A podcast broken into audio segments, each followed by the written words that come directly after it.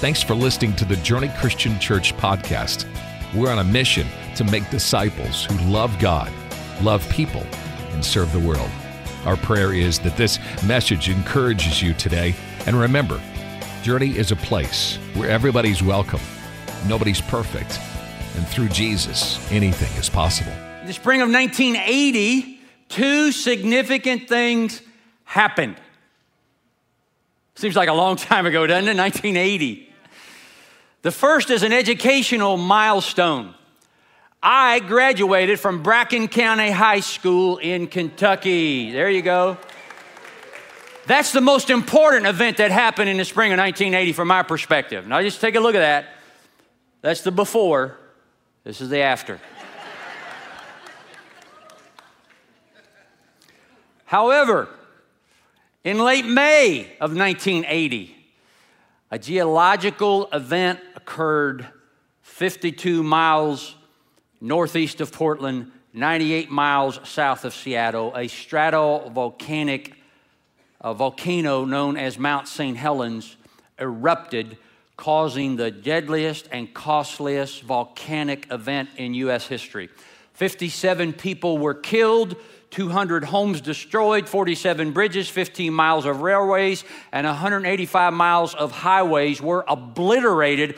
A massive debris avalanche triggered by a 5.1 earthquake caused a lateral eruption that reduced the elevation of the mountain summit from 9,677 feet to 8,363 feet, leaving a one mile wide horseshoe shaped crater. If you've ever seen a picture of Mount St. Helens before the eruption, you could not fathom this would happen. Hey, take a look.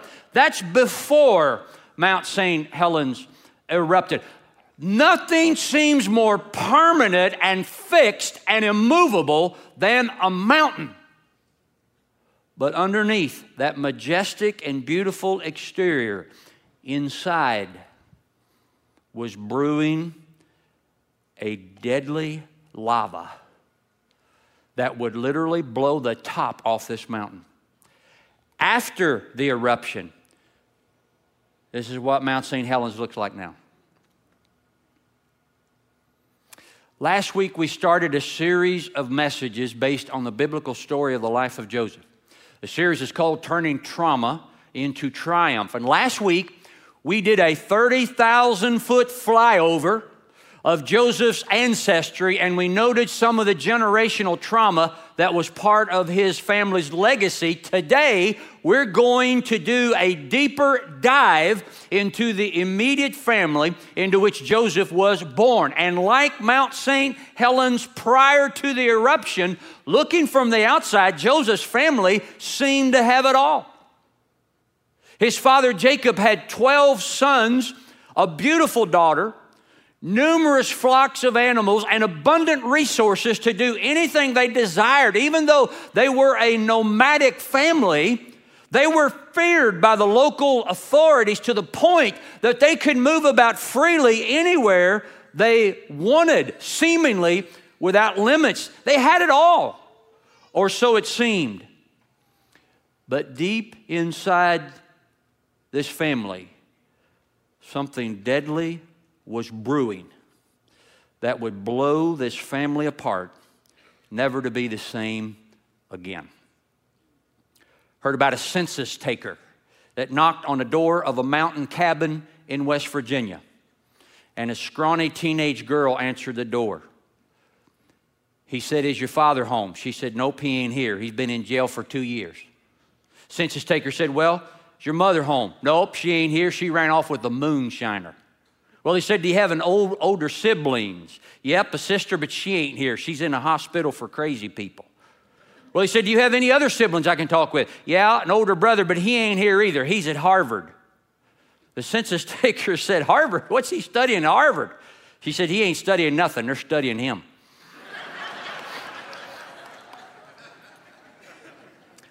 I want us to study the home life of Joseph today to better understand the all in the family trauma that God allowed him to ultimately triumph over. To get a sense of the family dynamics Joseph was raised in, take a look at Genesis chapter 37. This is from verse 2. This is the account of Jacob, that's Joseph's father. This is the account of Jacob. Joseph, a young man of 17, was tending the flocks with his brothers, the sons of Bilhah and the sons of Zilpah, his father's wives, and right out of the gate, we can see that Joseph did not grow up in what is often referred to as the traditional family structure. His father's wives is a dead giveaway, is it not? Turns out Jacob was married to two sisters, Leah and Rachel. We brought this up last week. Just take a look at this. You need to go back to watch last week's message if you want to find out a little bit more. But we have Abraham, that's Joseph's great great grandfather, and his uh, grandfather Isaac, and this is Jacob. Jacob is married. We're going to keep check. Just, just we'll bring this back up again, but keep count of the women in this home. Unless you're familiar with what I'm, uh, with Jacob's story, you're going to think what I'm about to tell you, I'm making up. But it is exactly what happened and recorded in the biblical record.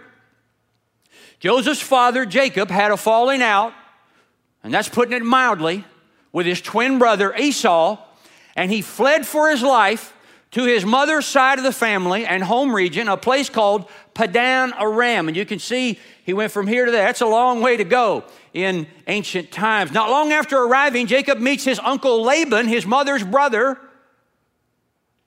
After Jacob was there for a month, Laban said, Now I'm a fair man. I don't want you to work for me for nothing. What can I pay you? Laban had two daughters, Leah, the oldest, Rachel, the youngest, I like the way the Living Bible describes these two girls' appearance. It says Rachel was shapely and in every way a beauty, but Leah had lovely eyes. now, guys, if somebody's setting you up on a blind date, and they were saying to you, Would you rather go out with a girl who is shapely and in every way a beauty, or go out with a girl who has lovely eyes? Who are you picking? I think I know. The New International Version says this Leah had weak eyes, but Rachel was lovely in form and beauty. Well, Jacob was immediately attracted to the younger sister Rachel. And he said to Laban, I'll tell you what, I'll work for you for seven years if you let me marry your youngest daughter, Rachel. She must have been really good looking, right? Laban realized this is a pretty good deal for both of them, and he agreed, Genesis 29 20. So Jacob served seven years to get Rachel, but they seemed like only a few days to him because of his love for her. Oh.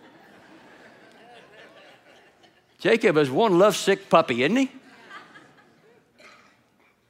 When the seven years were up, there was an elaborate wedding feast planned. Now, to comprehend what happened next, you need to understand two things. Number one, it was the custom of that day for the older daughter to be married first. No self respecting father would permit the younger daughter to be married ahead of the older. Secondly, the weddings took place at night when the bride could not be seen very well. They didn't have electric lights, they just had torches or oil lamps. And the bride wore a heavy veil over her face during their entire ceremony. And I'm sure a lot of wine was consumed. So Laban arranged for Jacob to marry not younger and more beautiful Rachel, whom he deeply loved and had contracted for, but older and weak eyed Leah. Genesis 29 22. So Laban brought together all the people of the place, gave a feast. But when evening came, he took his daughter Leah and gave her to Jacob, and Jacob lay with her. When morning come, there came, there was Leah. Now you, can you imagine what's going on in Jacob's mind the next morning when he awakened and the sun streaming through the tent and he looked over and he saw not Rachel but Leah?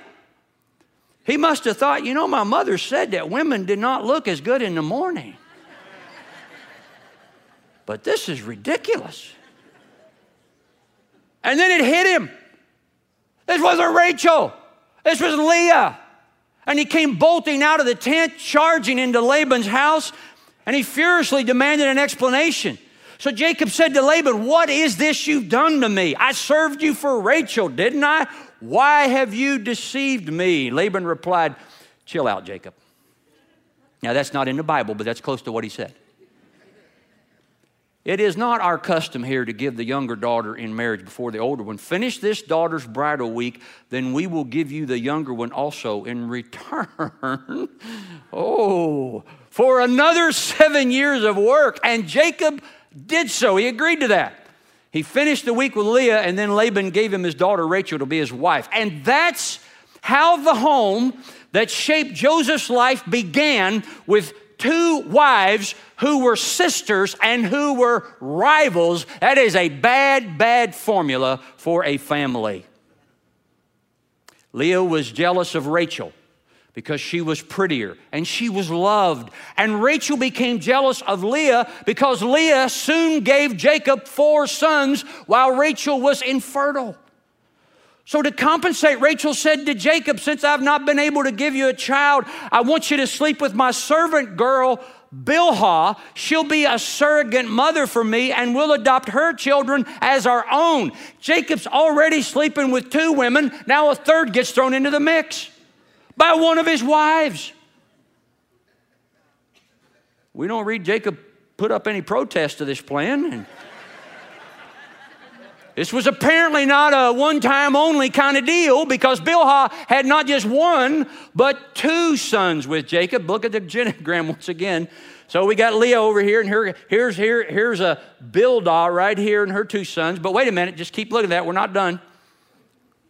Even though Leah has given Jacob four sons, she wants more, but she's unable to bear more children. So, not to be outdone, Leah persuaded Jacob to impregnate her servant girl Zilpah, who bore Jacob two more sons. Now Jacob had children by four different women and ends up with 10 sons because later Leah had two more and one daughter, but there was no child born to his favorite wife, his beloved Rachel. And finally, Rachel was able to conceive and she gave birth to a son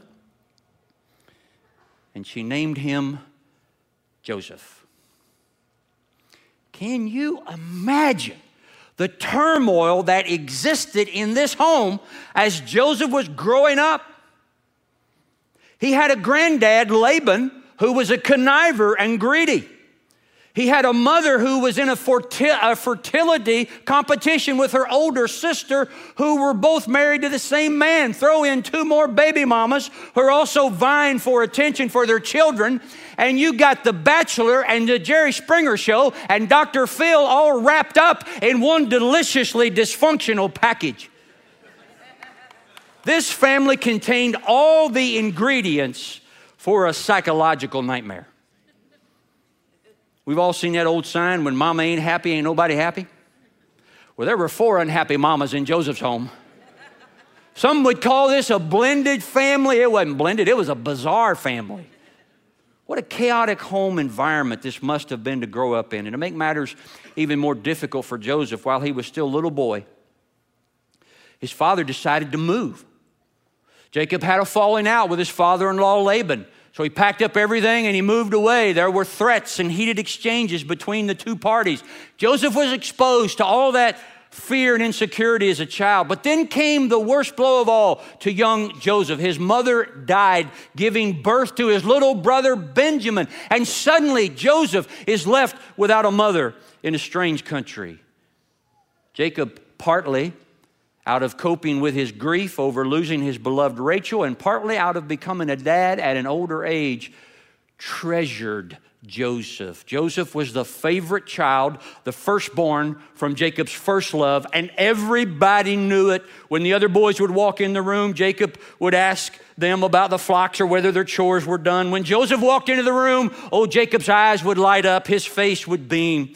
Joseph was the one that dad would brag about. Jacob knew how Joseph was doing in school and who his teachers were and what his friends' names were. Jacob was a little fuzzy about the details of the other boys' lives. You see, in a hundred ways, in ways that most parents are not aware of, but children can smell a mile away, Jacob's favoritism for Joseph just leaked out of him.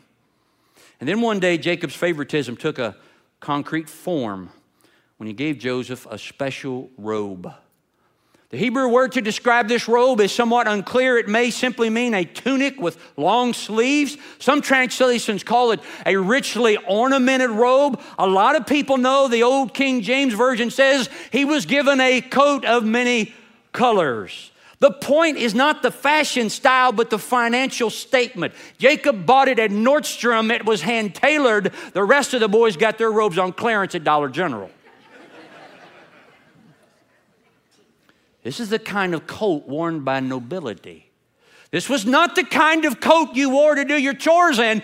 Jacob was saying to both Joseph and his brothers, You boys go out and work, but Joseph stays here with me. It was a garment of distinction, and it enraged Joseph's brothers every time they saw it. You know, sometimes it's hard for a parent not to show favoritism.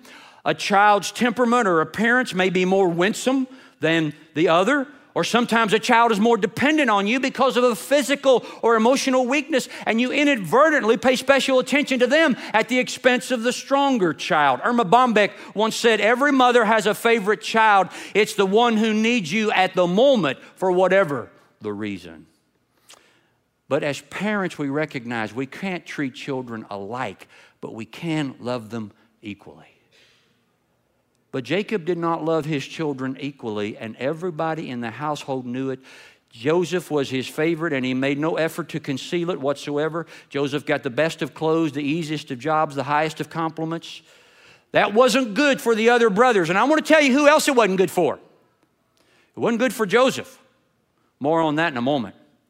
Jacob, of all people, should have known better and should have seen this was an unwise move. He had himself been born into a family split over who loved what child more than the other one and why. Isaac, his father, loved Esau, his twin brother, because Esau was his father's type of outdoor man. Rebecca, his mother, favored Jacob over Esau. That rivalry led to endless problems.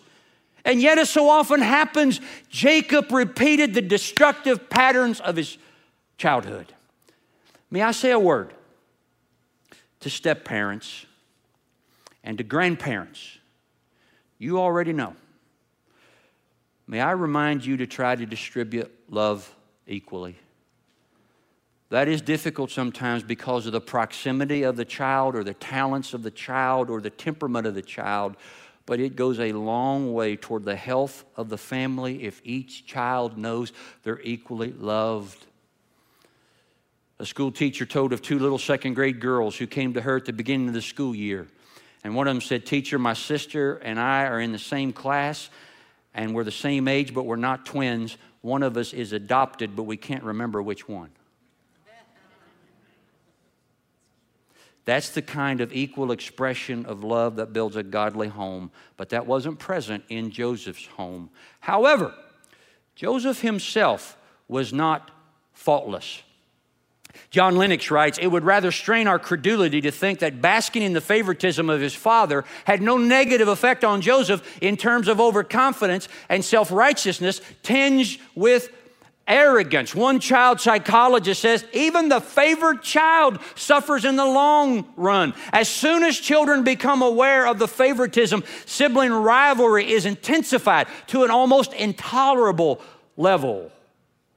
That's what we see happening in Joseph's home. Joseph was a very good young man, don't get me wrong, but I think the text hints of an arrogant spirit at worst or a naive spirit at best in his younger years. For some reason, Joseph either didn't sense his brother's antagonism or he didn't care about it. He did not perceive the depth of their hostility towards him, and he did three things that intensified their hatred for him. First, he brought a bad report about them. Joseph, a young man of 17, was tending the flocks with his brothers, the sons of Bilhah and the sons of Zilpah, his father's wives, and he brought their father a bad report about them. One Old Testament scholar named Leon Kass said that Genesis 37 2 here should read like this Joseph, being 17 years of old, was shepherding his brothers among the flocks. Kass describes Joseph as, at best, a spy reporting on request to his father about the deeds of the brothers he was shepherding and possibly exaggerating his report to ingratiate himself with his father. That's why the word bad report is there. It is a report that intentionally paints others in a negative light. Joseph came back and reported to dad, Dad, you ought to see what they're doing out there. It's not good, it's a problem. Then, when Jacob confronted the sons, they were furious with Joseph for telling on them. Now, maybe Joseph did the right thing in telling on them.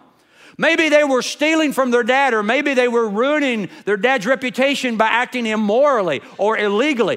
From what we know of Joseph's brothers, and by the way, come back next week for that one, and what they're capable of, he probably had good reasons to tell his dad, but right or wrong, it enraged the brothers, and the lava of their resentment is building growing hotter within. Second thing Joseph did to encourage brothers' wrath, he, he wore that special coat a lot. It's one thing for a father to give that kind of coat to his son, it's another thing for the son to wear it every stinking place he goes. Listen, if you got a tuxedo, you don't wear it out to work in the garage. Joseph wore this coat out tending sheep.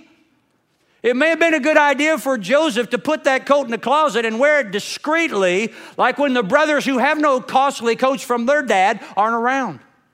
But indications are Joseph wore it at every opportunity. That's just unwise. Verse 4 indicates every time the brothers saw the coat, they were reminded of their father's favoritism for Joseph to the point that they hated him so much they could not even speak a kind word to him. By the way, can I just say, if God blesses you in a particular area, don't flaunt it.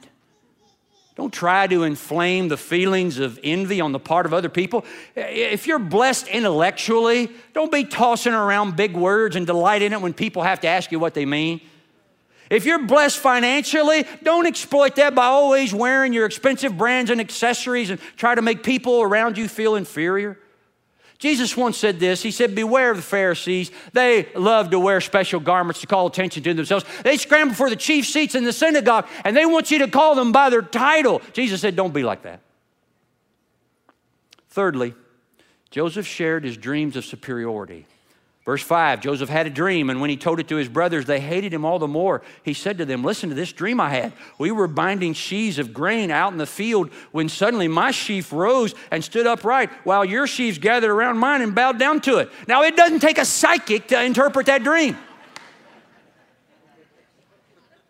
Verse 8, his brother said to him, Do you intend to reign over us? Will you actually rule us? And they hated him all the more because of his dream and what he said. Was irritating enough for Joseph to parade in front of them with that special coat. It was maddening to listen to his dreams of power and authority over them. And the lava of hatred intensifies.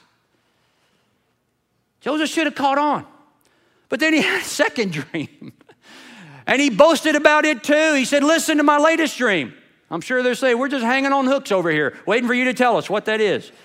The sun, moon, 11 stars bowed down before me. Now, common sense would say, Joseph, just shut up. Just shut up.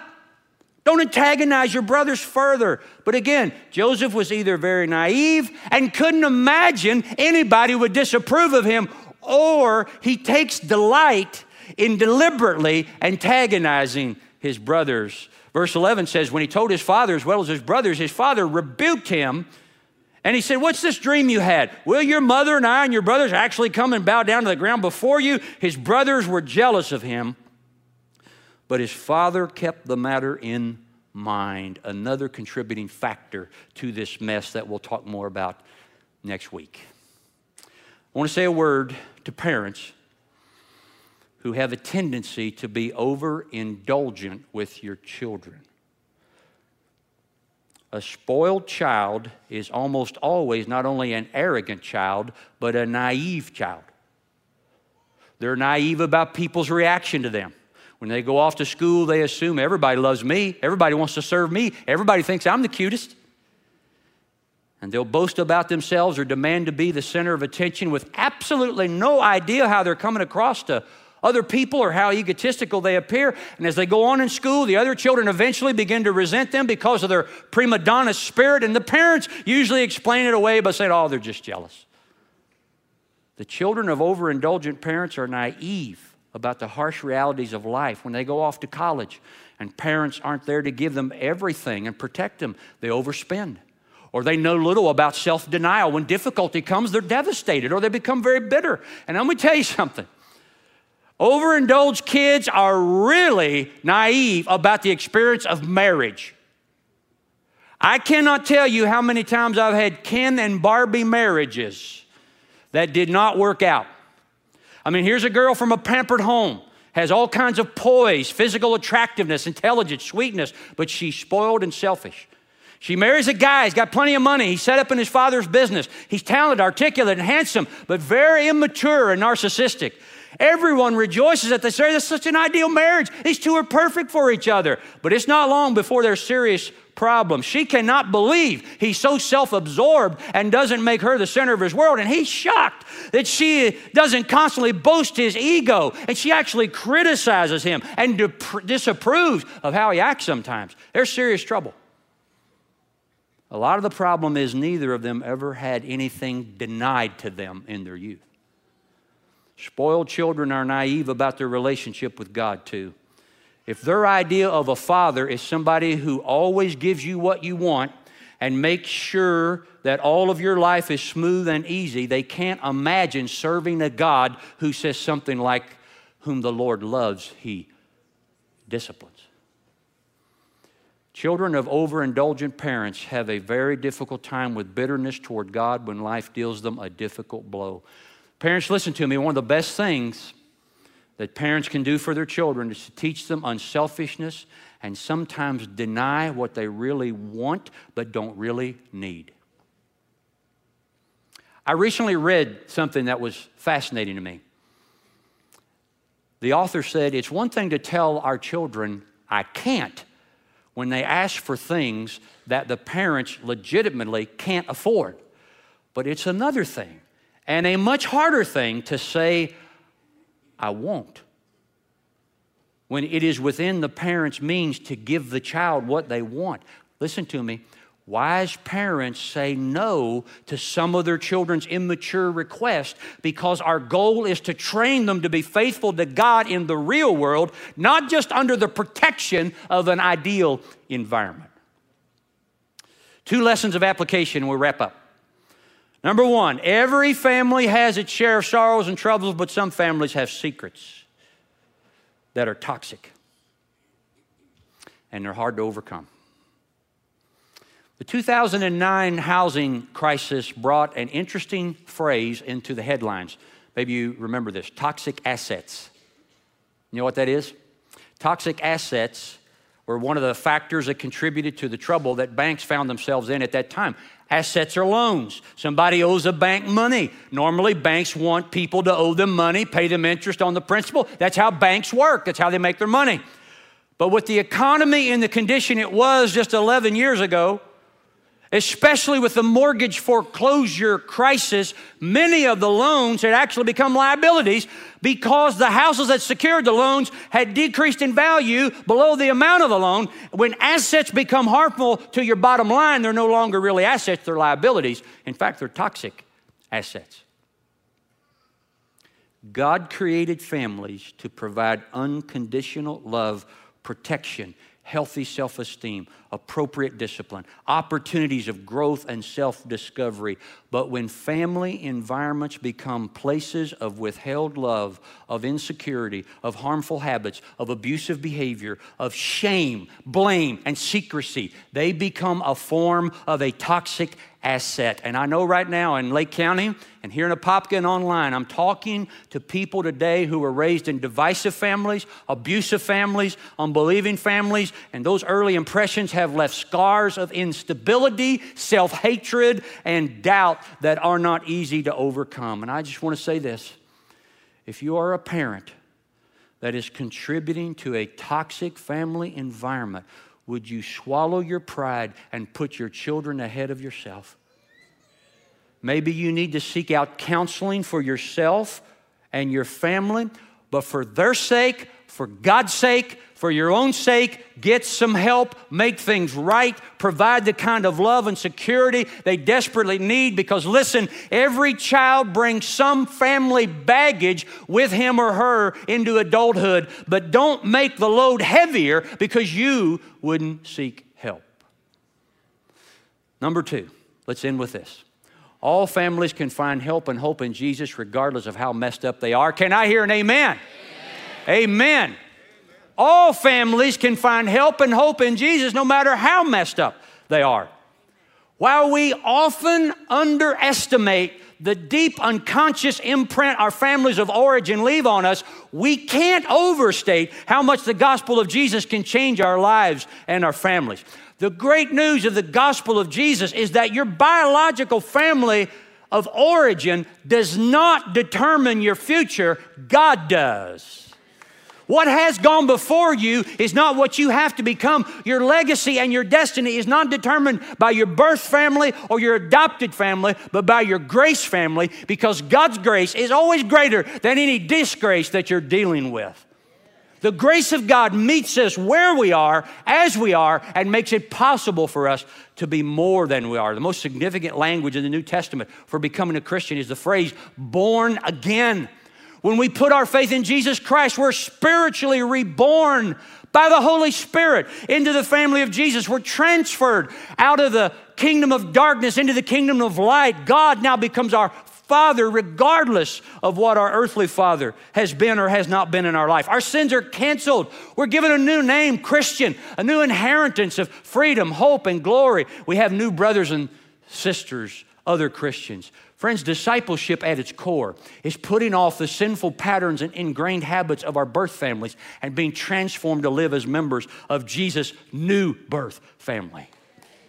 Yeah, that's good stuff. Thank you, Lord. But listen,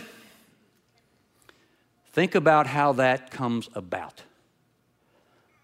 The angel Gabriel told Mary, who would later give birth to Jesus, the Lord God will give to him, Jesus, the throne of his father David, and he will reign over the house of Jacob, Joseph's father, forever.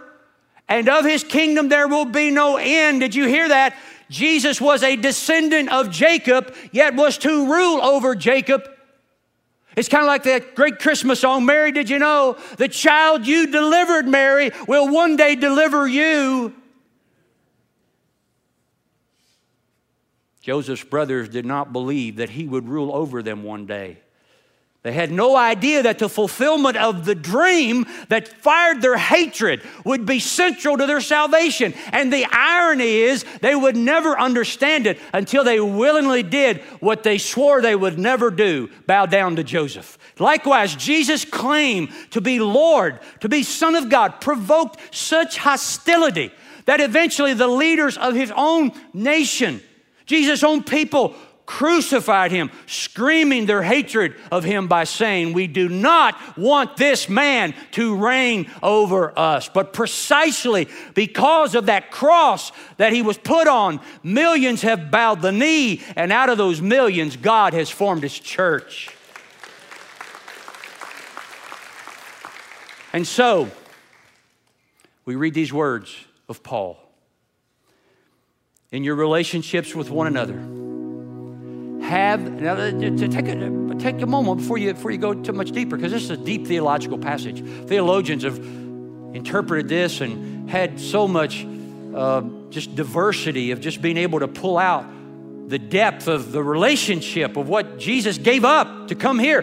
But it starts with this in your relationships with one another. This is what we're supposed to learn of how to relate to one another. Have the same mindset as Christ Jesus, who, being in very nature God, did not consider equality with God something to be used to his own advantage. Rather, he made himself nothing by taking the very nature of a servant, being made in human likeness, being found in appearance as a man, he humbled himself by becoming obedient to death, even death on a cross. Therefore, God exalted him to the highest place and gave him the name that is above every name, that at the name of Jesus, every knee should bow in heaven and on earth and under the earth, and every tongue acknowledge that Jesus Christ is Lord to the glory of God the Father. Hallelujah. Listen to me surrendering to the Lordship of Jesus. Surrendering to the Lordship of Jesus is what heals our broken lives. It's what heals our broken families. And it's what heals our broken world. Won't you bow your heads, Lake County, Apopka, online? Bow your heads. Lord, we believe you're a God with great purposes, even when they are hidden from us. You've placed us into a particular family, in a particular place, at a particular time in history. Lord, we don't want to be ungrateful or betray what has been given to us through our families of origin. And yet, at the same time, help us to know what we need to let go of from our past and what we need to hang on to. Grant us courage, grant us wisdom to learn from the past and not be crippled by it. And may we, like Joseph, and even more so, like Jesus, be a blessing to our earthly family, our spiritual family, and to the world at large. In Jesus' name, amen. If you like this podcast, we post a new message every week. So make sure to click that follow button and share it with your friends. Remember, Journey is a place where everybody's welcome, nobody's perfect, and through Jesus, anything is possible.